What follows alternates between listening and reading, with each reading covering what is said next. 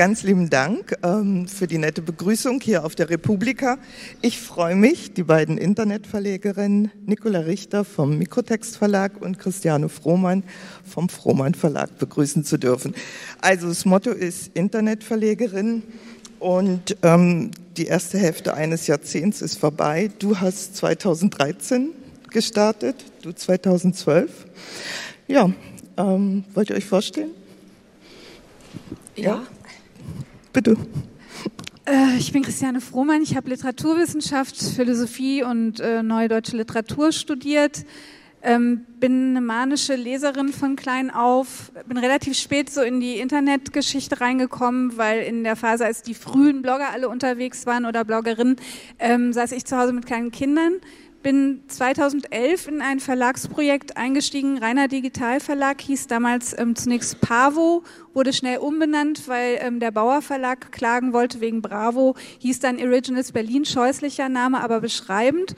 Hat ein Jahr gearbeitet, habe ich unglaublich viel gelernt. Vorher hatte ich immer frei für Verlage gearbeitet und dann kam der Entschluss, ich will was machen, was nicht so Start-up-mäßig ist, sondern sehr persönlich geprägt. Und ähm, ich fange mit E-Books an oder damals dachte ich, ich mache nur E-Books, weil ich es mir leisten kann. Alles andere war undenkbar.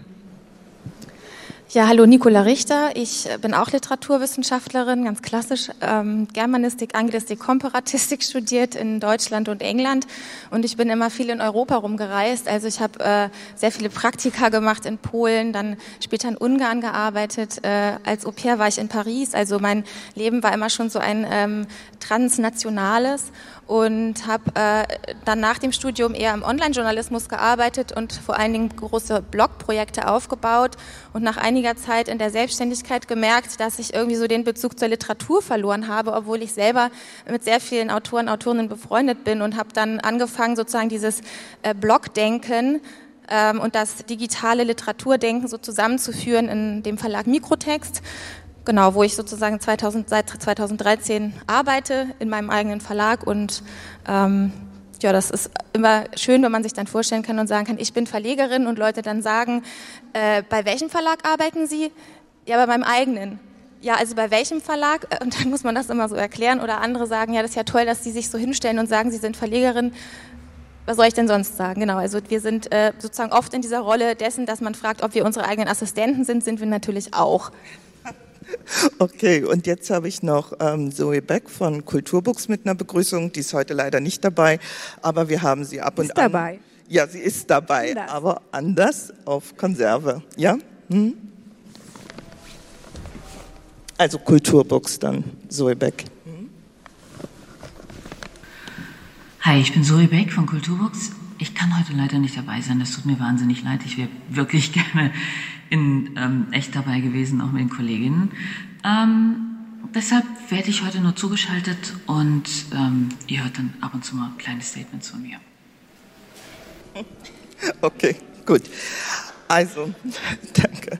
Also die erste Hälfte eines Jahrzehnts. Ähm, alle kennen E-Books, manche haben sogar schon eins gekauft.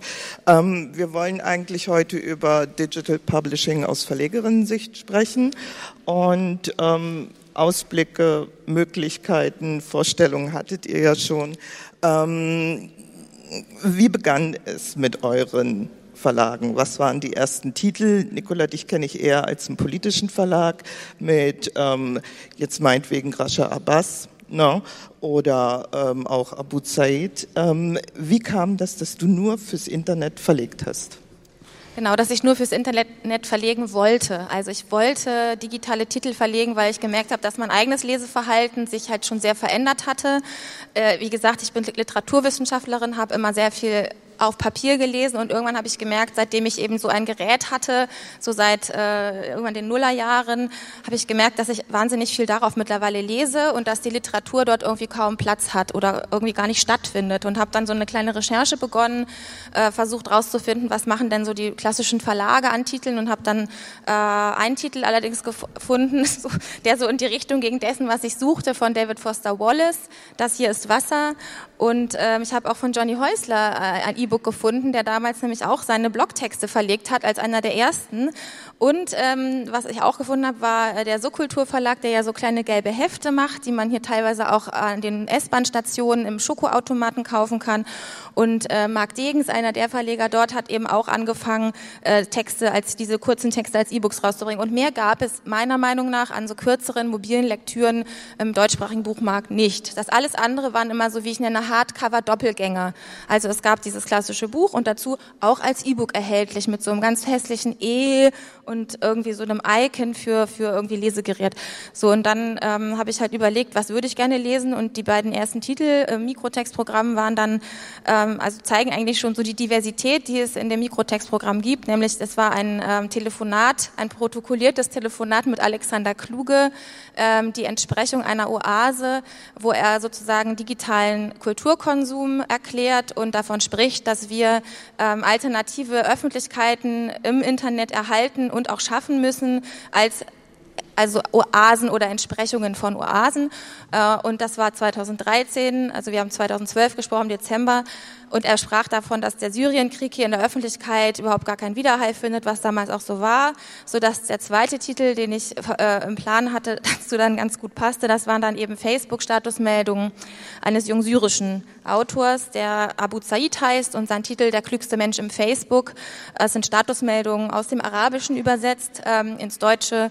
Die sind dann eben als E-Book erschienen und auch ein halbes Jahr später als Buch, so dass ich eigentlich schon ein halbes Jahr nachdem ich einen E-Book-Verlag gegründet hatte, den ersten Printtitel im Programm hatte, der sich dann sehr schnell verkaufte, weil der Autor eben zu Lesungen nach Deutschland kam. Er war Schmied bei Aleppo und ähm, ja, konnte dann zum Glück durch eine kleine Lesereise ausreisen und äh, dann erste Auflage weg, zweite Auflage weg und die dritte Auflage war dann etwas größer, so dass ich dann auch eine Auslieferung hatte nach einem Jahr, so dass ich eigentlich seit ungefähr ähm, ja, vier Jahren schon so dieses ganze klassische Verlags, äh, diese Verlagsumgebung habe und dieses E-Book-Verlag Thema auch gar nicht mehr mir so auf die Fahne schreibe. Das haben wir auch gemerkt in allen Gesprächen, dass wir uns gar nicht mehr E-Book-Verlage nennen, weil wir alle drucken, auch Kulturbooks und ähm, Frohmann Verlag, sondern wir ähm, sind halt ähm, Verlage und wir arbeiten mit dem Netz. Also vom ähm, in, von der Internetverlegerin reingewachsen auch in das normale Verlagsgeschäft ins Drucken. Ist das so bei dir, Christiane? Ins klassische Verlagsgeschäft. Man muss ja dazu sagen, Nicola, ich komme ja letzten Endes von dort. Ist, ähm, das, der Verzicht auf Print war ja jetzt nicht nur, ähm, weil die Möglichkeiten ähm, der digitalen Kultur jetzt so besonders reizvoll war, um andere Sachen zu machen. Das ist auch ein ganz wichtiger Punkt, aber es hat unheimlich viel mit Geld und Ressourcen zu tun gehabt. Und ähm, bei E-Books hat man zwar auch Produktionskosten und äh, sich selbst beutet man gehörig aus, wenn man ordentliches Lektorat macht. Und ähm, Gestaltung bezahlt man auch anständig, wenn man anständig ist. Und ähm, darauf Wert legt, aber viele Sachen, die sehr teuer sind, eben Druckkosten und vor allem Lagerkosten entfallen halt, wenn man E-Books macht. Und das war für mich der, der einzige Grund am Anfang, E-Books zu machen. Und bei mir hat sich halt eine sehr große Veränderung ähm, ähm, vollzogen. Ich bin eigentlich jetzt thematisch, was ich verlege in diesem ersten Projekt, war das mehr oder weniger ähm, zufallsgesteuert, hatte mehr so mit, mit Marktorientierung zu tun. Da haben wir sehr eng mit ähm, Agenturen gearbeitet und haben Autoren, die äh, mit ihren großen Büchern so bei Spiegeln in der Bestsellerliste waren, die haben dann halt mal bei uns was Kürzeres geschrieben, so auf dem Weg zum nächsten Buch oder äh, mal was Tagesaktuelleres. Aber diese, diese Freude daran, diese E-Book-Form auch so sehr experimentell zu nutzen und einfach überhaupt drauf zu pfeifen, was ist ein Roman, was ist eine literarische Form, sondern äh, vielmehr das, was im Netz in dieser hybriden Form stattfindet, stattfindet, jetzt auch in eine etwas äh, containerhaftere Form, in eine geschlossenere Form zu bringen, das ist beim Tun entstanden. Einfach, ich habe es beobachtet ja. und gemacht. Ja, also das einfach mal zu definieren, festzuhalten, so wie Tausend Tode beispielsweise, das ähm, begonnen hat ähm, als ein Projekt, ähm, als ein Facebook-Projekt und Leute haben dann ähm, immer weiter fortgeschrieben worden, einzuladen, fort, eingeladen fortzuschreiben über den Tod, wie sie ihn ähm, bei Angehörigen erfahren hatten, wie sie damit umgehen. Und das Ganze hast du ja dann auch, ähm, die Erlöse hast du dem Kinderbauernhof gespendet. Ne? Genau, das geht ja, ja immer weiter. Mhm, also genau. sind, äh, man muss sich das ja immer, die E-Book-Verkäufe nicht so berauschend vorstellen. Es sind keine so riesigen Summen, die bisher gespendet worden sind. Das würde ich mir ganz anders wünschen. Und das wird tatsächlich auch der Grund sein, warum ganz am Schluss,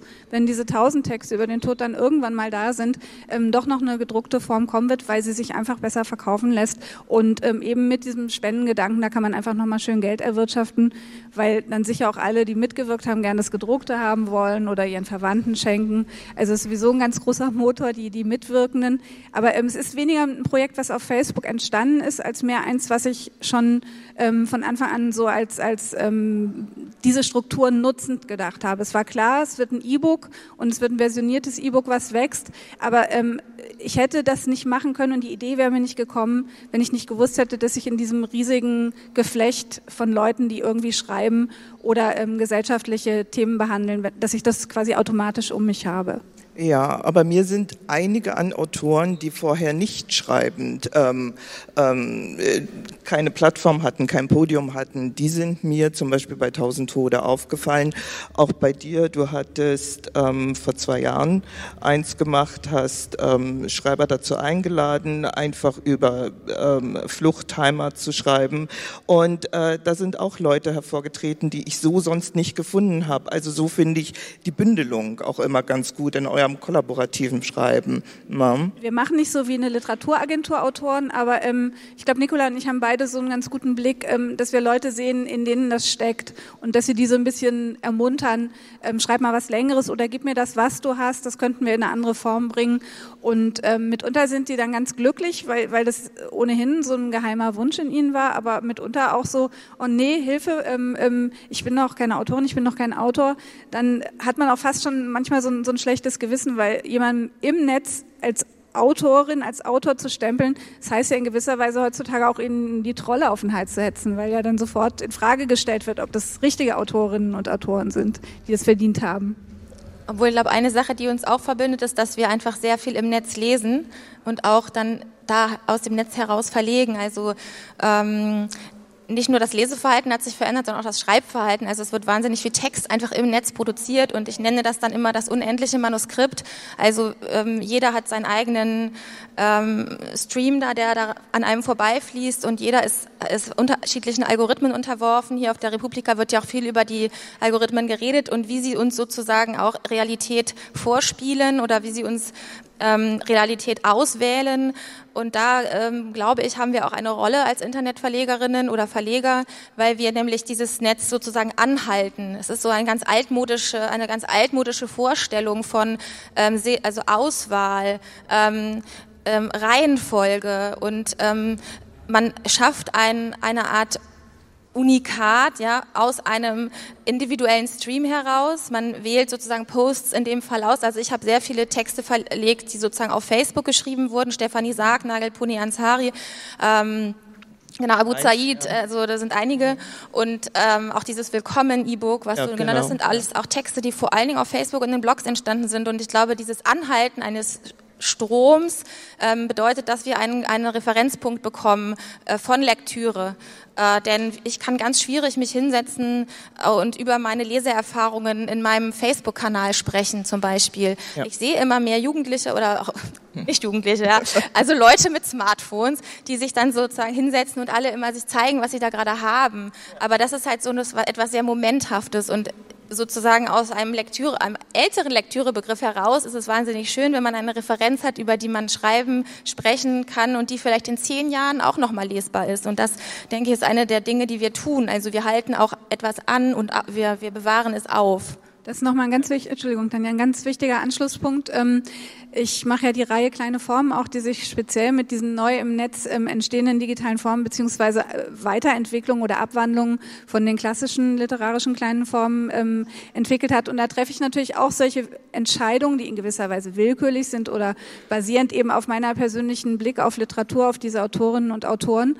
Aber äh, da ist tatsächlich zu verzeichnen, das, was ähm, im Netz ist ja dieser, dieser Flow etwas Transpersonales, was mit ganz vielen Leuten in so Resonanzwirkungsschleifen passiert passiert.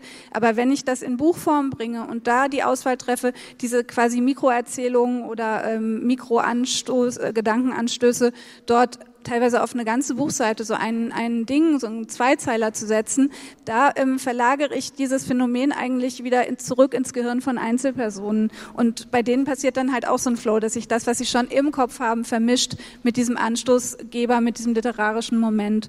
Und die andere Sache, was Nicola sagte, ist ein, ein ganz wichtiger Punkt auch bei meiner Arbeit. Ähm, ich mache auch die kulturwissenschaftliche, digital-kulturwissenschaftliche Reihe Generator. Und da war auch das Gefühl, ich muss über Selfies, ich muss über Cat-Content unter Sachen, die gerade neu oder anders ähm, ähm, entstanden sind, ähm, anfangen zu schreiben, anfangen zu beobachten. Und es kann durchaus sein, dass ich Beobachtungen revidieren muss an einem bestimmten Punkt. Aber es kann einfach nicht sein, dass wir das einfach nur geschehen lassen, weil es so viel ist und so schnell ist. Man darf nicht aufgeben, wissenschaftlich zu arbeiten. Man muss skalieren, wie man wissenschaftlich arbeitet. Und E-Books sind da auch eine ganz schöne Form gewesen, weil man da halt automatisch keine letzten Worte ähm, versucht zu sprechen, sondern einfach weiß, okay, wenn es eine neue Unterform des Selfies gibt, dann mache ich halt ein Update und ähm, schließe diese Beobachtung halt an. Ja, jetzt würde ich nochmal, Zoe hat mir auch noch ähm, Kulturbooks, Entstehung von Kulturbooks, wie sie dazu kam, hat sie mir auch nochmal erzählt. Hm? Den Kulturbooks Verlag haben wir 2013 gegründet. Wir, das ist Jan Carsten, mein Kollege aus Hamburg und ich. Ähm, wir haben damals angefangen natürlich mit äh, Originaltexten, Texte, von denen wir dachten, Mensch, die sind äh, super und die eignen sich total gut für das Digitale. Ähm, das waren dann zum Beispiel kolumnenartige Texte, also nicht, nicht jetzt nur fiktionales, sondern eben auch ähm, im non-fiktionalen Bereich. Das waren Novellen, das waren Kurzgeschichten. Ähm, wir hatten dann als zweite Säule dass wir gesagt haben, wir wollen Vergriffenes im Digitalen weiterhin verfügbar halten. Also dass wir Autorinnen und Autoren angesprochen haben oder die haben uns angesprochen und haben gesagt, äh, hier sind ja die, die Printrechte jetzt abgelaufen, die sind an die Autorinnen und Autoren zurückgefallen. Was kann man damit machen? Ähm, wir haben es digital verfügbar gehalten und die äh, dritte Sache war, dass wir befreundeten Verlagen angeboten haben, äh, Mensch, ihr habt doch keine eigenen E-Books, dann lasst uns das doch machen. Wir haben jetzt das technische Know-how, wir haben den Vertrieb dazu, das, ähm, da können wir doch super zusammenarbeiten. Und das waren so äh, unsere drei Säulen, mit denen wir angefangen haben. Gut, ja, Internetverlegerin. Ihr dominiert den digitalen Markt, also Kulturbooks, Mikrotext, Roman, eingegangen sind viele. Also sehr traurig bin ich immer noch über Verlag Das Beben. Shelf existiert auch nicht mehr. Von Elektrocomics sehe ich ab und an mal was. Ähm, könnt ihr euren fünfjährigen Erfolg erklären? Zoe hat es ja kurz, ähm, kurz angerissen. Sie, ähm, wie sie arbeitet, könnt ihr es euch erklären, warum ihr noch da seid und viele andere nicht mehr? Ich glaube, ich, ich fange an, äh, wurde schon gesagt, dass du diejenige bist, die uns am längsten kennt. Und wir kannten uns vorher nicht. Also Tanja Folaje betreibt nämlich das Blog Elektroprint oder E-Books versus Print. Elektro versus Print, glaube ich, und hat eigentlich, sobald wir anfingen, digitale Titel zu verlegen, geblockt darüber und wir sind uns so dann begegnet. Also diese klassische Karriere des erst im Netz kennenlernens und dann ähm, im, im, Real Life und wir sehen uns jetzt Nein. schon öfter. Nein, nicht? Doch. Ja, doch, doch, doch. So. Erst, zuerst nicht Realität, ja, ja. Ja, genau. Netzen. Also eine andere. Und ähm, deshalb kannst du sozusagen ganz gut äh, nacherzählen oder wir, wir, glauben dir, wenn du sagst, wir sind die übrig gebliebenen oder so. Ähm, ja, warum ist das so? Also ich habe gerade heute ist mir ein neuer Verlag gefolgt, Achje Verlag, der auch digitale äh, Titel ohne DRM macht. Also könnt ihr mal auf Aje, Ach je Verlag, genau. Also es gibt immer wieder noch Neugründungen. Wir sind wahrscheinlich einfach ähm, sehr hartnäckig in den Dingen, die wir tun, oder? Wir haben so eine bestimmte ja. äh, mentale Einstellung, dass wir die Sachen, die wir machen, wirklich vertreten und dass wir da auch nicht sofort aufgeben und ich kann es ja. mir auch nicht so genau erklären. Vielleicht ist es auch, dass wir stärker zusammengearbeitet haben von Anfang an. Ja, ich würde sagen, Erfolg ähm, ist schon mal äh, ein bisschen umzudeuten. Ich glaube, aus, aus der Sicht der klassischen Verlagsbranche sind wir immer noch absolut zu belächeln. Aber ähm, aus unserer Sicht, die eben damit zu tun hat, ob, ob wir gehört werden, ob wir Stimmen entwickelt haben, ob unsere Autorinnen und Autoren über uns auch eine Sichtbarkeit erlangen und wir auch, auch einen kulturellen Impact haben, ähm, sind wir, glaube ich, nicht unbedeutend. Und ähm, ich denke mal, unsere, unsere Hauptkraft ist wirklich einfach so Stamina, wie man im Englischen sagt, so Durchhaltevermögen. Und ich bin eigentlich nicht jemand, der so zäh ist. Ich ähm, neige dazu, alle paar Jahre mich total zu langweilen und ähm, kompletten Branchen- oder Themenwechsel zu machen. Und ich habe mir das wirklich diesmal vorgenommen. Ich finde, das ähm, digitale Publishing ist so ein wichtiges ästhetisches und politisches Tool und ist auch zum ersten Mal etwas, wo sich bei mir alte und neue Welt ähm, so hervorragend verbinden, dass alles, was ich bisher im Leben gemacht gemacht habe, so förderlich zusammenarbeitet, dass ich einfach ähm, verzweifelt versuche, nicht einzuknicken. Und es ist wirklich sehr, sehr schwer. Also es wird ähm, mit jedem Jahr, was man ähm, seine Zeit investiert, in der man woanders sehr gut bezahlt arbeiten könnte, ähm, tut es mehr weh. Und auch, auch dieses äh, ein bisschen draußen gehalten werden aus bestimmten Strukturen ist auch nicht immer schön. Aber ich glaube, es ist einfach wirklich dieses, wir, wir führen so ein bisschen vor, wie man auch, also Nicola und ich auch noch konkret als, als Mütter, ähm, wie man, wenn Institution oder ein System für einen nicht so super funktioniert und auf einen nicht gewartet hat, wie man halt neue und eigene Strukturen bildet. Und, und schon deswegen hören wir, glaube ich, nicht auf.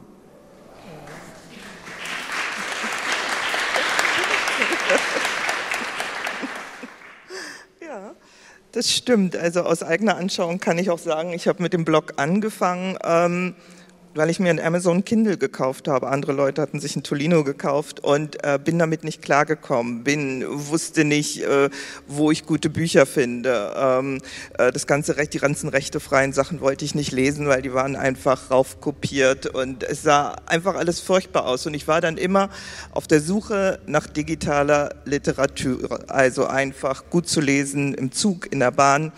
Mm auf Aktualität habe ich Wert gelegt und da bin ich halt eben auf euch drei gestoßen. Ich habe auch viele andere E-Books schon besprochen, aber da kommt kontinuierlich immer die Neuerscheinung. Bei Zoe muss man auch sagen, bei dir auch, bei dir auch. Ihr habt viele Titel, viele Autoren entdeckt, die dann ähm, zu Verlagen weitergehen. Ne? Was ich ganz lustig fand. Andere. Zu anderen, zu anderen Verlagen weitergehen, ja, ja. Ja, das tut mir leid. Wir machen ähm, zum Beispiel auch keine Exklusivverträge. Ich glaube, das ist auch sehr modern. Also wir binden Autorinnen und Autoren nicht so nach dem Motto, wenn, wenn du mir einmal unterschreibst, gehörst du mir bis ans Sterbebett, sondern äh, wir freuen uns, wenn uns Leute was geben. Und ich, ich mache bei vielen Projekten auch so, dass die gar nicht fragen müssen, ob sie noch mal was draus bloggen dürfen oder so. Das ist mir einfach egal. Hm, gut. Du auch nicht. Ja, aber das ist doch eine riesige Frage, ja, weil ähm, bei mir ist das jetzt schon einige Male vorgekommen, dass äh, meine größten Konkurrenten äh, andere sind nicht andere Verlage, sondern erstmal Agenturen.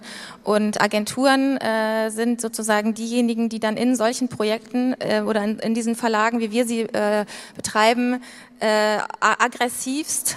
Ich, ich rede auch gerne darüber, weil ich das einfach so unmöglich finde, auf äh, diese Le die Autoren zugehen, Autorinnen und ähm, mit denen dann diese Exklusivverträge, die wir nicht machen, schließen. Wer hat die Vorarbeit gemacht? Wir. Wer hat überhaupt das, den ersten Titel verlegt? Wir. Und ähm, mittlerweile ist es schon so, dass wir beide, glaube ich, auch mit Autoren, Autorinnen zusammenarbeiten, äh, die dann auch wieder mit uns weiterarbeiten, also dass auch so ein Vertrauensverhältnis entsteht. Natürlich ähm, möchte man als Autor, Autorin noch etwas verdienen und äh, die Agenturen versprechen einem auch große Summen. Ich kann aber sagen, aus der Erfahrung jetzt nach fünf Jahren, die Autoren, die mittlerweile bei Agenturen unter unter Vertrag sind, haben noch keinen einzigen Buchvertrag unterschrieben, sind aber exklusiv bei den Agenturen. Und die, die dann auch mal äh, bei großen Verlagen landen, die große Verlage bedeutet eigentlich Monopolisten. Es gibt natürlich auch noch unabhängige Verlage in Deutschland wie Hansa Verlag. Ähm, äh, Dumont kann man auch noch so grob dazu zählen, Aufbauverlag. Es gibt noch, ja, es gibt noch Verlage, die sozusagen nicht in Holzbring, Bertelsmann, äh, Konglomeraten eingemeindet sind. Und äh, also ich denke mir, man könnte auch mit solchen äh, Verlagen irgendwie anders zusammenarbeiten. Wir als Unabhängige, die großen Unabhängigen, ähm, aber es wird einem immer viel versprochen und es passiert dann oft leider gar nicht so viel und man landet als vielleicht eher neuer Autor, neuer Autorin dann doch ganz weit hinten in der Vorschau und auf einmal wird das Buch gar nicht besprochen. Und was wir tun, wir haben, also ich habe so sechs bis acht Titel im Jahr. Jeder einzelne Titel bekommt seine eigene Pressearbeit, seine eigene Kommunikation. Die Titel landen auch dann irgendwie in der Öffentlichkeit, nicht auf Blogs, aber auch in klassischen Medien. Und ich glaube, das ist etwas, was man leider dann als Autor, vielleicht erst danach erkennt. Ähm, manche erkennen es auch schon vorher, das ist sehr schön und mit denen arbeite ich auch gerne zusammen. Aber das ist etwas, also dieses Verlagswesen, ist ein nicht so nettes Wesen. Es ist leider oft sehr also gemein und äh, ja, also ein Konkurrenztier. Ja? Und deshalb ist es umso schöner, dass wir das eben dann oft nicht tun, ähm, obwohl wir eigentlich in der, in der gleichen Ecke auch arbeiten. Ähm, Also mit einem ähm, gar nicht Buchbranchenblick ist es auch so, wenn sich ein Markt entwickelt und der Markt entwickelt sich, der digitale ähm, Content-Markt entwickelt sich für alle noch massiv, steht noch immer am Anfang, ist es einfach total unvernünftig, schon extrem kompetitiv zu arbeiten. Und ähm, abgesehen davon, dass ich ähm, ähm, sowieso antihierarchische Strukturen viel attraktiver finde, ähm, es wäre auch einfach wirklich dumm gewesen, ähm, sofort so, ich habe das jetzt, ähm, ich sage euch nichts davon und sich von den anderen zu bedienen, äh, weil die eine gute Idee hatten statt einfach immer zu sagen, das hat Mikrotext zuerst gemacht, ich habe das jetzt auch, weil es einfach ähm, total einleuchtet. Ähm, wir haben uns, glaube ich, noch nie was weggenommen, aber uns, glaube ich, mehr Kraft gegeben dadurch, dass wir einigermaßen kollegial immer waren. Vielleicht kann ich auch noch ein Stichwort sagen zu dieser ähm, Zusammenarbeit ähm, gegen sozusagen die großen Strukturen, weil wir ja auch diese ne, auf der Republika viel über diese alternativen Formen auch immer sprechen. Und ähm, es gibt einen Hashtag, äh, Indie Book Challenge, ähm, das läuft ein Jahr gerade und man kann sozusagen jede Woche einfach Indie Book Challenge, dann findet man die Webseite und für jede Woche gibt es einen Hashtag, blaues Buch oder Land mit C oder arabische Weltbuch und man kann mhm. einfach in sein Bücherregal gehen, schauen, was habe ich aus unabhängigen Verlagen eigentlich in meinem Regal, was möchte, auf was möchte ich nochmal hinweisen und dieses äh, Hashtag Indie Book Challenge äh, führt im Moment dazu, besonders auf Instagram, dass man einfach ganz tolle Lesetipps kriegt aus unabhängigen Verlagen. Wir sind unabhängige Verlage, es gibt aber ganz viele andere noch. Wir sind halt die, die sehr viel Digital First machen, aber das ist auch etwas, worauf ich immer gerne hinweise Hinweise, um zu zeigen, wie vielfältig eigentlich noch die, unsere Verlagslandschaft hier ist und die ja oft auch sehr gepriesen wird, so Deutschland als Buchnation und so weiter. Man muss halt was dafür tun, ja. Man, sonst, wenn wir sozusagen immer weitere Monopolisierung erleben, dann haben wir eine immer stärkere Lizenzisierung, also die Titel werden immer gleicher und äh, werden immer marktgängiger und sind auch nach einem halben Jahr, wenn sie sich nicht verkaufen, wieder weg vom Markt. Unsere Titel sind halt dauerhaft lieferbar und da sind auch so ganz viele Aspekte, die eigentlich digitales Publizieren sehr attraktiv machen für Autoren und auch eben dann für den Verlag. Indie Book Challenge wollte ich eigentlich nur. Ja, ja stimmt, Indie Book Challenge, genau. Ähm wie sieht es denn mit den Absatzmärkten aus? Also die Zusammenarbeit funktioniert ja gut, Autoren entdeckt ihr auch, ähm, durch den Wegfall von Minimor beispielsweise, also was wirklich ähm, eine super Plattform war, äh, Verkauf, Kürzestkritiken, Kurzkritiken, Empfehlungen aus unabhängigen Verlagen, ähm, wirklich sehr gut. Wie sieht es da mit den mit dem Absatzmarkt aus? Denn der stationäre Handel, der Buchhandel ist ja eigentlich nichts für euch. Also die Buchhändlerin äh, in meinem Umkreis, die Kennen uns gar nicht. Die kennen auch keine E-Books. Die könnten mir auch nicht genau sagen. Ähm Für die hätten wir ja theoretisch jetzt die Printtitel gemacht. Aber es ist halt so, ähm, Nikola ist da noch ein bisschen ähm, avancierter im, im klassischen Business, ähm, kann sie ja gleich erzählen. Bei mir ist so, ähm, ich verkaufe bis auf Buchhandlungen, die mich wirklich explizit irgendwann entdeckt haben und mit mir direkt handeln oder über meinen Vertrieb. Ich produziere halt wirklich on demand, was ja auch lange so bäh war, aber inzwischen ähm, nach einigem Rumprobieren ein absolut tadelloses Niveau erreicht hat. Ähm, sind schöne Bücher, gute Qualität. Aber ähm, ich habe nicht so einen Vertreter, der den Buchhandlungen von mir erzählt und von den Titeln. Das ist ein Problem und ich verkaufe im Prinzip komplett übers Internet beziehungsweise auch tatsächlich Direktverkauf, weil ich einigermaßen sichtbar im Netz bin und Leute dann einfach mitkriegen, okay, ich kann dir einfach auf PayPal oder per Überweisung das Geld ähm, ähm, schicken und dann schickt die mir das Buch. Und es ist natürlich auch attraktiv, weil Direktverkauf, ähm, da haben nicht zehn äh, Stationen unterwegs äh, Prozente abgezogen. Ja, für die digitalen Titel gibt es halt eigentlich keine Plattform, äh, die nicht ein großer Kanal ist, also wie Google Play oder iTunes oder Amazon. Das heißt, ähm, es gibt keine unabhängige Buchhandlung, keine unabhängige digitale Buchhandlung, was diese Seite Minimo einfach geleistet hat, so dass man, wenn man einen digitalen Titel aus unseren unabhängigen Digitalverlagen oder Verlagen äh, erwerben möchte, muss man halt schon aktiv darauf stoßen, sich selbst stoßen, uns folgen auf Twitter, auf Facebook, auf Instagram und so weiter ähm, ja, oder Branchenpresse lesen, weil da sind wir schon auch sehr gut vertreten, aber im Grunde genommen äh, liegt einfach so ein Titel nicht mal eben im Buchhandel und die digitalen Titel umso weniger, weil es dafür irgendwie kaum Displays gibt und weil auch die Buchhandlungen verständlicherweise gar kein großes Interesse haben, die E-Books zu verkaufen, weil die Marge so gering ist und weil sie dann auch immer noch Technikberatung machen müssen und äh, jeden Tolino nochmal neu booten und so weiter. Es ist dieses Lesegerät, was so dem Kindle Konkurrenz machen soll. Eigentlich wollten wir eins hochhalten. Äh, ja, und glaube, das ist halt so ein Riesenproblem, dass das erstmal gar nicht attraktiv ist im Buchhandel und der Buchhandel, den, es gibt, ist eben so ein monopolisierter. So, das heißt, ähm, wir wollten heute eigentlich auch ein bisschen über Amazon sprechen, weil unsere Meinung dazu ist ja schon, ich verkaufe ungefähr 60 Prozent aller Verkäufe laufen über Amazon. Also kann ich mit Fug und Recht behaupten, dass das mein erfolgreichster Kanal ist. Amazon ist der Kanal, äh, wo die Leser sich aufhalten, wo die Leser kaufen ähm, und wo das funktioniert und wo ich auch Geld verdiene. So, jetzt sind wir aber eigentlich alle immer so gegen Amazon und ja. wollen ja eigentlich gar nicht hören, dass die irgendwas gut machen. Sie machen leider sehr viel gut. Und das ist auch etwas, worüber wir heute reden wollen, weil es vielleicht ähm, auch einige stört. Aber das zeigt eigentlich, was mit der Buchbranche hier los ist. Also in Deutschland, vielleicht auch in Europa oder sogar weltweit. Wo sind eigentlich unabhängige Plattformen für digitale Inhalte? Sagt sie uns bitte, wenn ihr sie kennt, schreibt uns auf Twitter. Aber wir kennen sie noch nicht.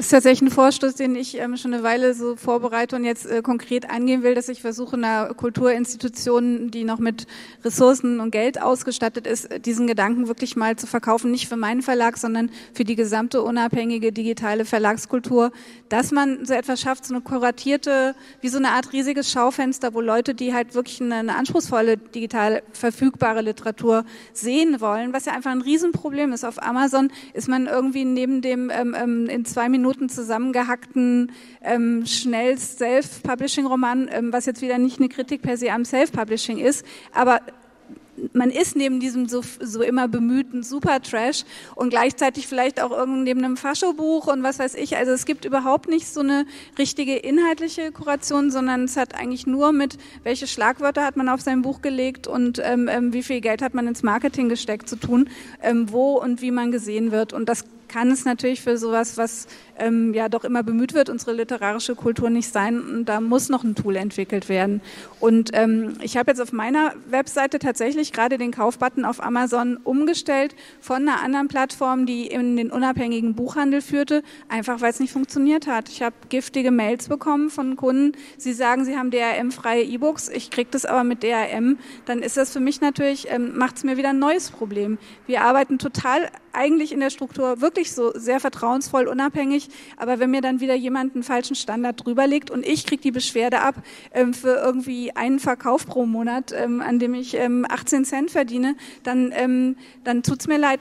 Die tun ja auch nichts für uns. Und das ist halt das Bedauerliche. Wir bieten seit fünf, sechs Jahren an, ähm, lasst uns zusammenarbeiten, uns gegenseitig stützen, die unabhängige Verlagskultur, die unabhängige literarische Kultur. Und ähm, das geht so. Es halt, ist halt wirklich, das Interesse ist nicht übermäßig groß. Sag mal noch was zu einer intelligenten Verschlagwortung bei Amazon. Ja, ja, genau. Ich habe da immer Ellen Mills im Kopf. Ja. Genau, also ich wollte ein, ein Buch hochhalten, ein äh, gedrucktes E-Book, ein ausgedrucktes E-Book. Ähm, Ellen Mills Hacking Coyote. Ellen Mills ist vor, ich glaube, vor, bei der vorletzten Republika aufgetreten und das ist ein ausgearbeiteter Vortrag. Ähm, diesen Titel habe ich unter Kinderbuch Füchse Wölfe bei Amazon verschlagwortet. Dadurch bin ich da dauerhaft auf Platz 5 oder auf Platz 3 bei Füchse Wölfe Kinderbuch. Es ist natürlich kein wirkliches Kinderbuch, aber es geht auch um die Zukunft und Kinder sind Zukunft egal. Also man kann es irgendwie, ich habe auch noch keine Abmahnung bekommen. Ich habe so das, das ist was, was ich jetzt immer mehr mache, also dass ich versuche. Ein bisschen Unsinn auch, ne? Bitte? So ein bisschen Unsinn auch, Hauptsache ja. man kommt nach vorne. Ja, es ist ja auch gar kein Unsinn, weil da ist so voll der süße Fuchs drauf und man man kauft ja auch so immer nach Cover und ich dachte mir, naja, also wenn ich schon ein Hacking Coyote Buch verkaufe mit einem Fuchs drauf, dann kann ich ja auch den unter Kinderbuch äh, Füchse Wölfe bei Amazon verschlagworten. Und das mache ich mittlerweile sehr oft. Das Problem ist, man kann es nicht so gut kontrollieren. Jedenfalls, wenn hier jemand ist, der sich noch besser auskennt als ich mit ähm, diesen äh, Keywords, äh, gerne äh, mir sagen, weil ich nicht genau verstehe, welche Keywords Amazon eigentlich auswählt. Also ich raffe es nicht. Ich schreibe dann immer extra den skurrilsten Begriff, bei dem ich weit oben landen könnte, nach vorne, aber der kommt nicht immer sofort dran. Also manchmal sind das dann auch leider so Dinge, dass dann auf einmal ähm, die syrische Autorin, die du erwähnt hast, Rasha Abbas, ähm, die ein sehr hartes Buch geschrieben hat über, das heißt eine Zusammenfassung von allem, was war, ähm, wo sie sozusagen eigentlich die letzten acht Jahre ihres Lebens in so märchenhaften, videospielartigen Kurzgeschichten beschreibt, also Exil, Trauma, Gefängnis, also auch viel so Nachrichten äh, nacherzählt hat. Genau, und sie ähm, kommt jetzt leider bei Reisebericht äh, Syrien ist ein bisschen schlecht, ich muss das wieder ändern, aber ich weiß nicht wo. Und das kann natürlich dann auch passieren, dass man sozusagen sich selbst dann auch hackt. Aber gut, das, dieses Risiko gehen wir dann ein. Das mit den Schlagworten kann ich noch nicht so gut. Ich habe immer Spaß mit den Kategorien gehabt. Also ähm, ganz lange Zeit, ich glaube inzwischen ist es ein bisschen weitergegangen, gab es Kulturwissenschaft einfach nicht. Und ähm, dann habe ich so Sachen, die so ähm, doch in meiner Einordnung nach, die ja auch immer schon problematisch ist, Kulturwissenschaft gewesen wäre, zum Beispiel ein E-Book über Internetkatzen, also über Cat-Content. Das habe ich damals halt, ich glaube, als, als Philosophie und Religion kategorisiert. Das fand ich auch lustig. Und ähm, das hat, dann kriegt man teilweise ganz, ganz ganz, ganz tolle ähm, Bildnachbarschaften. Also da war ich, das ähm, hat sich tatsächlich, man brauchte vor ein paar Jahren wirklich ungefähr drei verkaufte E-Books, um in die, in die Top 3 in einer bestimmten Kategorie zu kommen. Und ähm, da habe ich auf jeden Fall noch einen Screenshot, wie, wie dieses E-Book zwischen Nietzsche, Antichrist und Richard David Brecht stand. Und das war wirklich einer, ein großer Moment. Super. Aber was gibt's noch außer ähm, dieses schön subversive Verhalten Amazon gegenüber? Also was könnte noch gestaltet werden, um, um einfach ähm, wie eine Buchhandlung im Netz zu funktionieren? Was würdet ihr euch da vorstellen oder euch wünschen? Also konkret äh, jemand wie Amazon, der ja eigentlich sehr am, am Optimieren beschäftigt ist, täte gut daran, so eine Art Abteilung einzurichten, ähm, ähm, wo so eine Kuration stattfindet, wo man sich jemanden, der sich damit auskennt, ähm, ähm ins Haus holt oder die Verleger wiederum coacht, ähm, so zu verschlagworten, dass man dann dort landet. Das Gleiche würde ich auch allen Unabhängigen oder zumindest so, so noch ein bisschen weniger im Weltkonzernen ähm, haft auftretenden Online-Buchhandlungen empfehlen. Aber wie gesagt, da haben wir so, so was zwischen Resignation und Sarkasmus im Augenblick. Ähm, das, da gibt es halt nicht so ein großes Interesse dran. Also wir nehmen im Moment, was wir kriegen und ähm, nur Amazon gibt uns das. Naja, ich glaube, was man noch sagen könnte, ist, dass wir, weil wir in einem sehr direkten Austausch auch sind, vielleicht mit Lesern und Leserinnen auf Twitter, Facebook, Instagram, diesen ganzen Kanälen, dass es wenn ihr etwas lest aus unseren Verlagen und es gefällt euch, berichtet darüber. Es kann ein einzelner Tweet sein. Das ist sehr schön, wenn man unabhängige Kulturproduktion auch einfach mal benennt. Wenn es euch nicht gefällt, könnt ihr es natürlich auch tun. Also ähm, ich glaube, das Reden darüber und das Austauschen über die Inhalte, die wir machen, würde, so, würde uns gefallen und auch gut tun, auch den Autoren und Autorinnen. Es wird ja schon viel auch über uns gesprochen in klassischen Medien. Ich muss sagen, eine FAZ-Rezension, äh, so schön wie sie ist, es gibt mittlerweile einen ähm, jungen Mann oder älter, ich weiß gar nicht, aber er ist glaube ich etwas jünger.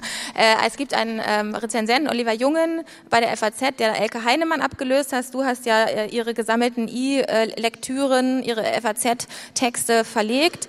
Äh, der Nachfolger ist jetzt Oliver Jungen und er schreibt in der FAZ äh, nur über E-Books und ähm, hat sich jetzt auch schon bei mir beschwert, dass mittlerweile alle E-Book-Verlage auch drucken und dass es so wenig Digital First nur noch gibt. Und was soll er denn mit seinem Platz da machen? Jetzt hat er sich hat er schon ein Rezensionsexemplar von einem sechs Monate alten Titel ähm, angefragt. Also er scheint sehr verzweifelt zu sein. Ähm, aber ich will nur sagen, so eine FAZ-Rezension, die wird ungefähr fünf Tage nach Erscheinen online gestellt. Und ähm, dann wird auch nicht verlinkt in dieser FAZ-Rezension. Und diese Rezension, die sehr gut geschrieben ist oder die auch kritisch ist, also, schreibt, also er schreibt auch nicht gut, nur gut über unsere Titel, ähm, aber diese Rezension bringt vom Verkauf her gar nichts. Und eine Kritik auf Amazon sehr wohl. Ein paar gute Sterne bei Amazon sehr wohl. Und das sind diese Dinge, die sind irgendwie so brutal. Und wir als diejenigen, die nicht nur ähm, schöngeistig irgendwie hier so rumflattern, sondern wir sind auch Unternehmerinnen, denn wir investieren Geld und Zeit in diese Titel. Wir müssen natürlich auch schauen, wo sind unsere wirklich Partner, unternehmerischen Partner. Und Amazon ist definitiv kein Partner, weil die sind ja eigentlich kaum ansprechbar und die werden, glaube ich, auch nichts für Nischen tun, egal. Aber sie haben halt immer noch diese Art Longtail, äh, dieses Longtail-Element, nämlich die Titel, die wir machen, tauchen da durchaus auf, ja, in eben solchen algorithmischen ähm, Verwirrungen. Und äh, ja, wer sind unsere Partner und Partnerinnen? Das ist äh, wirklich die Frage. Und ich sehe sie weder, äh, muss ich sagen, irgendwie im klassischen Buchhandel, noch sehe ich sie irgendwie bei Amazon unabhängige Sachen sind weg. Ja, wer kann das machen? Im Moment glaube ich, es können Bibliotheken sein, denn dieses On, diese Onleihe, ich weiß nicht, wer das von euch kennt, aber man kann ja mittlerweile auch digital ausleihen in Bibliotheken und dann wird das E-Book äh, automatisch irgendwie gelöscht. Dann muss man auch nicht mehr in die Bibliothek rennen und verpasst irgendwelche Abgabefristen. Das nimmt ja zu. Und ich glaube, dass wir da in so eine Art Leseverhalten kommen in Bibliotheken, die vielleicht uns auch eine andere Sichtbarkeit und ähm, ja, Bedeutung schaffen kann. Genau, und ähm, was, was äh, mir jetzt vor kurzem aufgefallen ist, ist so ein bisschen lustig, als ob man aus den Augen verloren hätte, was eigentlich die Kernqualität und Möglichkeit ähm, so des, des Internet-Operierens ist. Ich mache jetzt wirklich sehr häufig dieses ähm, ich kriege eine DM auf Twitter, ähm, sagt die Kontodaten oder PayPal und ähm, dann wird sofort das E-Book transferiert. Und warum auch nicht? Das ist das Allerbeste. Und wir, wir reden noch miteinander. Man freut sich, dass man in Kontakt ist. So viele ähm, Kunden habe ich auch noch nicht, dass ich das nicht ähm, bewältigen kann. Es ist total toll. Und eigentlich ist das äh, vielleicht auch noch eine ausbaufähige Struktur. Dieses, das, ähm, da werden ja auch immer mehr jetzt so Tools ähm, ähm, für irgendwelche Micropayments und so weiter zur Verfügung gestellt, dass so wirklich dieses direkte und dieses Ausschalten von ganz vielen vielen falsche oder, oder nicht funktionierende Standards setzenden Zwischenhändlern ähm, auch noch eine, eine, wichtige Geschichte ist. Und ähm, bei den Rezensionen geht es mir genauso. Da gibt es eine total lustige Diskrepanz, wenn ich irgendeine Art von, von Feature in der Zeit oder in der FAZ habe, also in irgendwas, was, was galt, als, als ich selber noch sozialisiert wurde, ähm, feiern das alle meine Freunde auf Facebook ab. Und zwar auch die, die eigentlich nichts mit, mit ähm, ähm, Feuilleton zu tun haben. Die finden es alle total toll und schick. Also Prestige funktioniert noch total gut. Verkäufe bringt überhaupt nichts. Wenn irgendeine total freundliche, charismatische, lebendige Person im Internet ähm, auf Instagram ein Foto von meinem Buch postet, verkaufe ich was. Noch nicht ultra viel, aber es macht wirklich einen Unterschied. Ich sehe es am nächsten Tag. Und ähm, idealerweise jemand, der nicht zur engsten Filterbubble gehört, weil das wissen die Leute dann schon irgendwann. Selbst wenn jemand bekannt ist, ob das jemand ist, der es echt gut mit einem meint. Das fällt dann, glaube ich, mit der Zeit doch auf. Also ähm, dieses Empfehlungsmarketing, es wirkt auch bei mir selber hervorragend. Ich lese eigentlich nur noch Bücher, die mir Leute, die ich interessant finde, empfehlen und kaum noch aufgrund von Kritiken. Ja, da ist viel Service bei. Ne? Bei dir auch auf der Seite, auf der Mikrotext-Seite erklärst du den Leuten, wie man äh, ein Tolino bedient, wie man einkauft, ähm, wo man klicken muss, wenn man iTunes ähm, laden will. Ist das nicht alles ein bisschen viel? Weil ich merke selber bei mir als Käuferin, muss ich mehr als dreimal klicken, verliere ich die Lust. No, dann wird eigentlich kaum noch gekauft. Genau, deshalb ist ja auch Amazon, ich sage es jetzt zum zehnten Mal, aber ist da auch sehr weit vorne, denn da funktioniert das halt leider sehr gut. Wenn ich den Kindle habe, zack, ist der Titel auf meinem Gerät. Du hattest das eben schon angesprochen, diese verschiedenen Konversionen, die so eine digitale Datei, also eine EPUB-Datei durchläuft. Also wir sind ja eigentlich beim EPUB bei einem offenen Standard, der weiterentwickelt wird und der eigentlich ermöglicht, überall auf der Welt ausgelesen zu werden.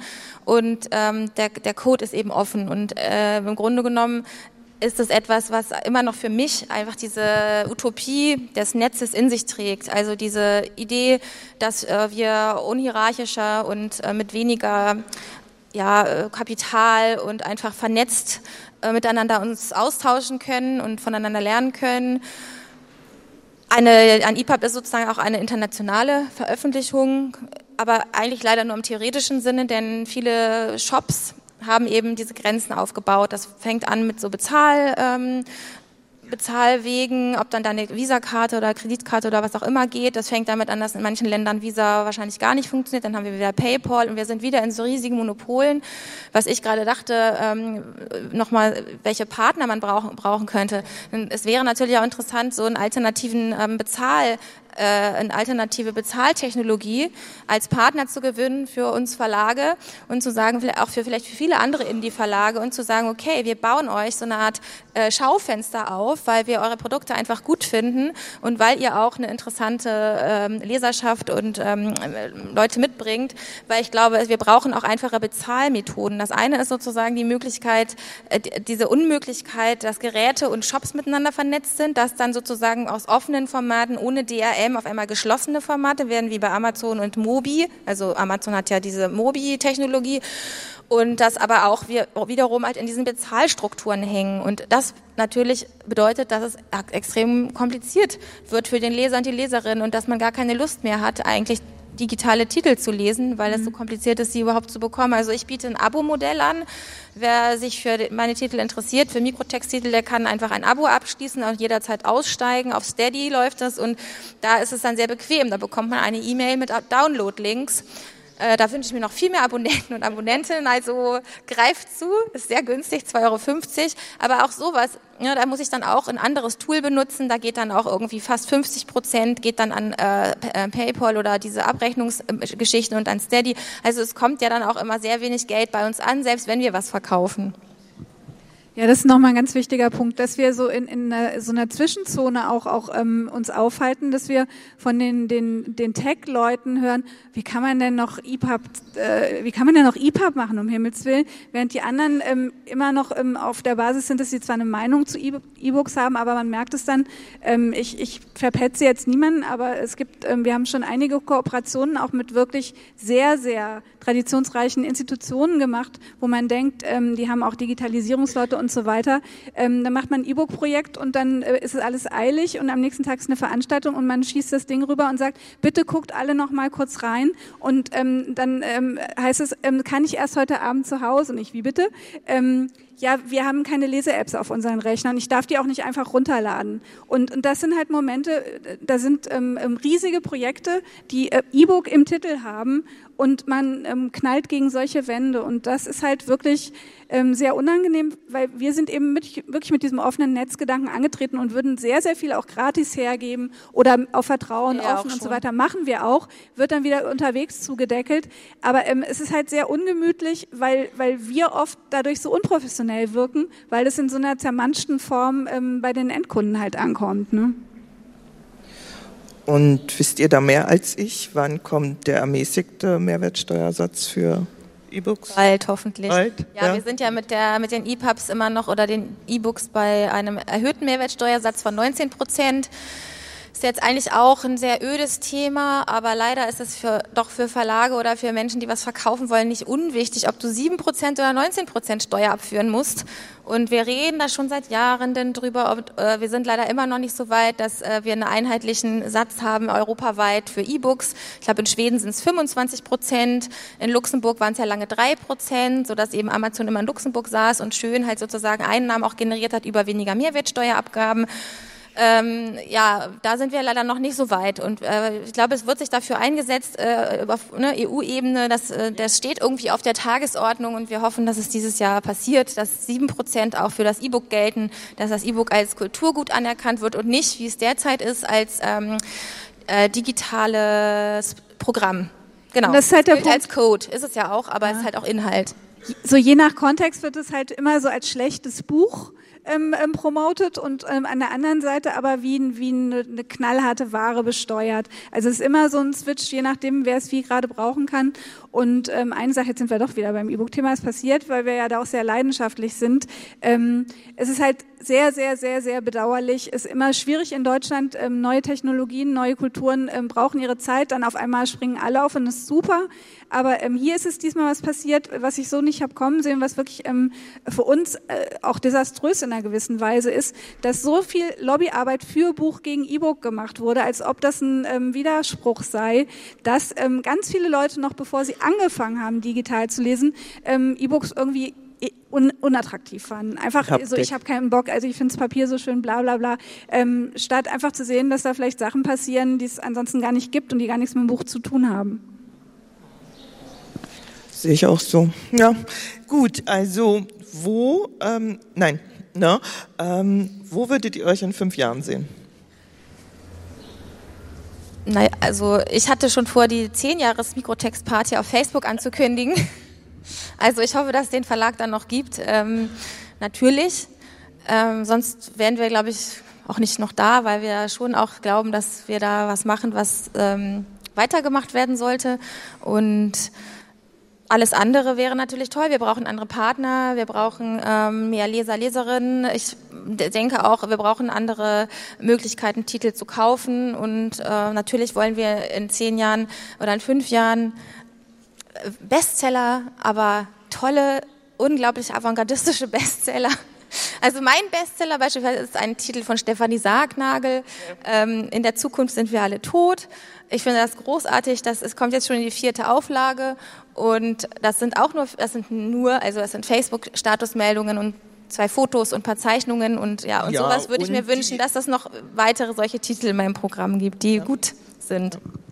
Also ich habe noch so einen, so einen ähm, Metatraum, der sieht so aus, ähm, dass man vielleicht wirklich eine, man sagt, also ähm, Scheiße, man hat ja vorhin gesagt, so ähm, Institutionen, man darf nicht warten, dass sie sich verändern, man muss sie selbst verändern. Und ähm, ich, ich versuche immer so total einladend zu formulieren, dass diese alten Kulturinstitutionen, die sich ja alle verändern und immer wieder neu erfinden müssen, dass die vielleicht ähm, auch ihre Strukturen mal ein bisschen öffnen und weniger so diese, diese Kulturförderung machen.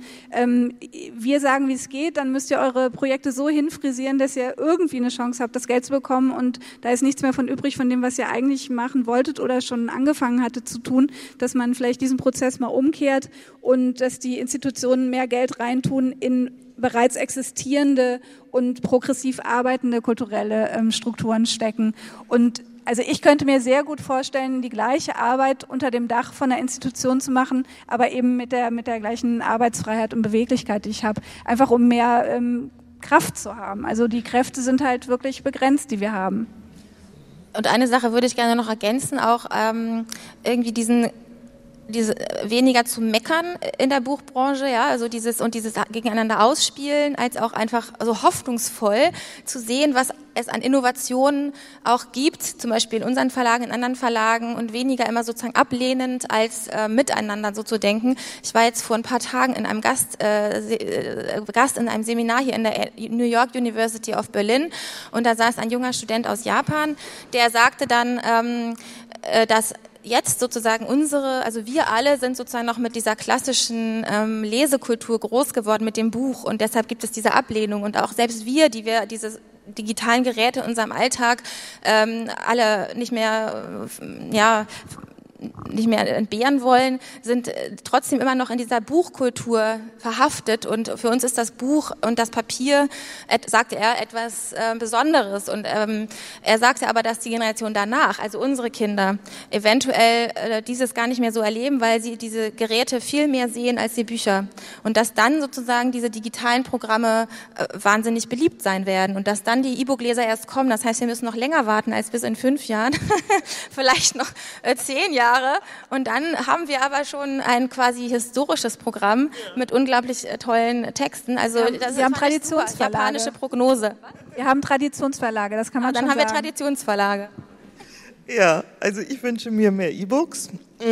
Und dann auch in Bälde ähm, die präraphaelitischen Girls, die das Internet erklären als E-Book. Ja, so. das ist ein toller Titel und ähm, ist super. Es ist eine super Lektüre. Möchtest du noch kurz was darüber sagen, weil ich lieb's ja gerade so. Ne? Also das ist äh, mein letzter Tabubruch gewesen, die Veröffentlichung eines eigenen Titels jetzt, wo man es geschafft hat, dass es nach außen halbwegs wie ein richtiger Verlag aussieht, weil das ist ja auch nochmal besonders früh, Self-Publishing. Ähm, die präraphaelitischen Girls erklären das Internet sind, ähm, ich habe gemeinfreie Bilder ähm, langjährig und fristig zusammengesucht von diesen verträumten Mädchen, die irgendwie tot im, im Wasser liegen oder ähm, ähm, ansonsten so ein bisschen entseelt aussehen. Diese Bilder spätes 19., ganz frühes 20. Jahrhundert und habe die halt mit so ähm, eigener Stimme versehen, weil die ja so die totalen Objekte, die schönen Leichen par excellence sind. Und die lasse ich jetzt so sehr ähm, zackige Sachen über das Internet, auch über Mansplaining und solche Sachen. Ähm, jetzt auch neu äh, haben sie einen Twitter-Account, hat mir eine Freundin gesagt, die müssen einen eigenen Account kriegen. Und das ist total toll, weil meine ganze eigene Twitter-Frustration, dass man immer sofort in diese Handgemenge gerät, ähm, ist äh, fast, fast komplett verschwunden. Immer wenn ich was kontrovers sagen will, müssen das jetzt die Girls sagen. Und ähm, weil die so hübsch aussehen und so Transpersonal ja mehrere sind, bieten die auch nicht so eine Angriffsfläche und es gibt eigentlich keinen Ärger. Es ist ein Traum. ähm, habt ihr noch Fragen? Ja?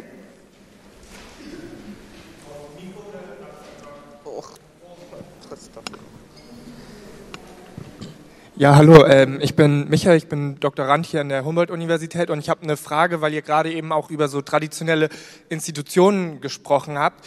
Ähm, Im Verhältnis Verwertungsgesellschaften zu Printverlagen ist ja in den letzten Jahren einiges im Wandel. Ich wollte fragen, wie kann man sagen, ihr habt ein eigenständiges Verhältnis, was sich von dem von klassischen Printverlagen ähm, unterscheidet jetzt in Beziehung zu den Verwertungsgesellschaften? Werden eure Aktivitäten da überhaupt erfasst oder fallen die gar nicht unter die Hochrechnungsmethoden, weil die so auf die klassischen Verlage eingenormt sind? Und ist es auch für euch eine wichtige Einnahmequelle oder spielt es überhaupt keine Rolle? Also ich werde es jetzt mal äh, langsam installieren, aber ganz lange waren ja die digitalen Formate gar nicht erfasst. Das ist erst, glaube ich, seit letztem Jahr. Die Verkaufszahlen sind so klein, dass der Verwaltungsaufwand, wir haben so viel Verwaltungsaufwand, für so viel, schon die Einträge ins Verzeichnis lieferbarer Bücher kosten mich so viel Geld, bringen mir so wenig, dass ich es am liebsten nicht machen würde. Und ähm, das gilt für alle diese traditionellen Strukturen. Wenn es größere Zahlen wären, würde ich das alles machen und gucken, wie ich es auslote. Aber ähm, grundsätzlich ist mein, mein, ich, bin ich sehr an Open Source und so weiter interessiert. Biete bei vielen Titeln auch ein gratis PDF dazu an, speziell Sachen, die in Kooperationen mit einem Kulturunternehmen irgendwie gemacht wurden, die halt quasi, wo die Grundarbeit bezahlt wurde. Dann mache ich immer eine Gratis-Variante, weil mir halt auch wirklich wichtig ist, ähm, so Zugänglichkeit zu machen. Mir geht es eben nicht darum, elitäres Lesen auf ein digitales Level zu heben, sondern ähm, das, was toll ist am Netz, dass da jeder im Prinzip kann, dass man das da auch abbildet. Also ähm, habe überhaupt keine Angst vor Piraterie, glaube dran, wenn man es ähm, Endkunden ähm, leicht macht, ähm, bezahlbare, attraktive und ähm, einfach zu bekommende Inhalte ähm, zur Verfügung zu stellen, dass sich das auf die üblichen 10 Prozent runterkurbelt, so wie in allen anderen Bereichen auch. Ähm, ich glaube, wir sind ähm, sehr angstfrei, was die typischen Ängste der Buch- und Verwertungsbranche angeht und ähm, viele von den Sachen, die bei uns noch mit, mit äh, Hebeln, Knebeln belegt sind, haben wir uns nicht ausgesucht. Ja, wir haben einfach die VG Wort lange einfach ignoriert, weil sie nichts für uns getan hat. Äh, jetzt gibt es ja diese Zählmarken, die man einbauen kann, auch in E-Books. Ich habe das noch nicht gemacht, weil das einfach wirklich diese, dann muss dann, glaube ich, so eine gewisse Zahl von im, im Sinne Klicks oder Verkaufszahlen erreichen, wie du das gerade gesagt hast, weil das lohnt sich bei uns nicht. Ähm, was ich noch sagen wollte zu Verwertungen, was ich mittlerweile mache, ist, dass ich nicht die Titel billiger mache mit der Zeit, wie man das so kennt, Verramschung von Büchern. Dann kosten Bücher auf einmal nur noch zwei Euro. Bei mir werden Bücher immer teurer. E-Books. Und das hat sich bewährt. Also das, noch, das ist mein Price-Hack. Weil ähm, ich denke, äh, sie sind eben lieferbar. Ich halte sie lieferbar. Ich zahle weiter VLB-Gebühren. Also das ist das Verzeichnis lieferbarer Bücher. Äh, das müsste ja auch eigentlich Verzeichnis lieferbarer Titel heißen und nicht Bücher, weil da sind eben auch viele E-Books drin. Genau. Und ich denke mir, ich halte das ja lieferbar. Und wenn man dann eben nach fünf Jahren noch ein E-Book lesen, ein E-Book lesen kann, dann soll das auch was wert sein. Und so verstehe ich dann auch Verwertung. Und das ist auch noch ein ganz, ganz spannender Punkt, wo, wo die gesamte digitale Publishing-Branche ein ganz neues, ähm, grandioses Feld hat. Ähm, und, und das ist uns auch sehr klar. Und ähm, eigentlich leben wir von der Backlist. Ähm, äh, für andere Verlage ist die Backlist immer so dieses, wenn man die gut pflegt, ist die schon toll. Aber die meisten Verlage haben zumindest die digitale Backlist noch nicht, nicht auf ähm, Kurs gebracht. Und bei uns ist es andersrum. Wir verkaufen ganz selten im ersten Anlauf, weil wir eben ähm, die klassischen Strukturen nicht bedienen können. Im ersten Anlauf ein riesen Schwung und, und dann äh, müssen wir äh, alles in drei Monaten schaffen, weil danach ist Ebbe, sondern es ist eher andersrum, es ist ein stetiges Weiterverkaufen, weil es auch einfach wirklich gut ausgesuchte Titel sind, die dann Leuten irgendwann vor die Augen treten und auch Rezensionen können bei uns tatsächlich nach drei Jahren uns was bringen. Ja, hallo, ich bin Jürgen. Ich wollte eine Frage zum Erfolg äh, von E-Book-Verlegern äh, äh, stellen. Und zwar ist es richtig, wenn ein Publikum vorhanden ist, wenn Vertriebsmöglichkeiten und Werbemöglichkeiten vorhanden sind, dann ist es sinnvoll, per E-Book zu verkaufen. Und wenn auch die Themen zu den äh, Nachfragern passen, dann wäre das eigentlich ein gutes Erfolgsrezept. Ich denke da an Organisationen, die normalerweise keine Bücher verlegen, sondern die äh, sich äh, an ihre Vereinsmitglieder richten und äh, dort ein treues Publikum haben und äh, auch ähm, gerne dann ein richtiges Buch verlegen wollen. Äh, ist es für die nicht eine Alternative, dann besser E-Books zu verlegen? Also äh, E-Books sind einfach unendlich viel kostengünstiger und wenn man Content hat, ähm, für den es in irgendeiner Weise ein Publikum gibt, ist es ähm, eine total empfehlenswerte Variante ähm, zu publizieren mein Blick auf gedruckte Bücher ist, ich ähm, mache kein, fast keine Taschenbücher. Also für mich sind E-Books die heutigen Taschenbücher und ähm, habe selber ein totales Faible. Wenn ich einen Autorinnen Autor sehr mag, mag ich total gerne das Printbuch zu Hause haben. Aber ähm, zum Beispiel mit dem Steuersatz, ich wünschte mir, dass man standardmäßig dann die digitale Kopie dazu bekäme, wenn ich unterwegs weiterlesen will und, so, und solche Geschichten. Ähm, ich mache jetzt ausdrücklich besonders schön gestaltete Bücher mit Lesebändchen und allem drum und dran, weil ich mir denke, ähm, es muss nicht mehr alles als gedrucktes Buch rausgehauen werden wie früher, aber das sollte dann wirklich schön gemacht sein und auch, auch sehr, sehr ähm, mit Bedacht. Und das ist ja was, das ich mir so ein bisschen äh, wünsche und ich glaube, es passiert auch gerade, dass die klassischen Verlage, die ähm, eben diesen anderen Blick auf diese gedruckte Kultur haben, die werden jetzt gerade gezwungen, nicht mehr so schlampig zu arbeiten, wie es jetzt doch ähm, ähm, so ungefähr zehn Jahre lang war. Ähm, sehr viele Verlage, die früher einen ganz tollen Ruf hatten, hatten auf einmal unendlich viele Druckfehler und was weiß ich in ihren Büchern. Ich denke mal, da ist jetzt so ein, ähm, lastet auch ein Zwang drauf, weil, weil man ja wirklich jetzt sagen kann als Autor, nee, also wenn ihr auf so einem Niveau publiziert, dann ich das lieber selbst. Mhm. Ja, Christoph hat das Zeichen gegeben, also ich bedanke mich ganz noch eine Frage geht noch super. Es geht vielleicht auch schnell. Uh, ja. Äh, hallo, ich bin Christine. Ich wollte fragen, ich habe online gelesen, dass äh, zumindest einer von euch auch englischsprachige Bücher, beide, super, noch besser. Was für Erfahrungen macht ihr damit?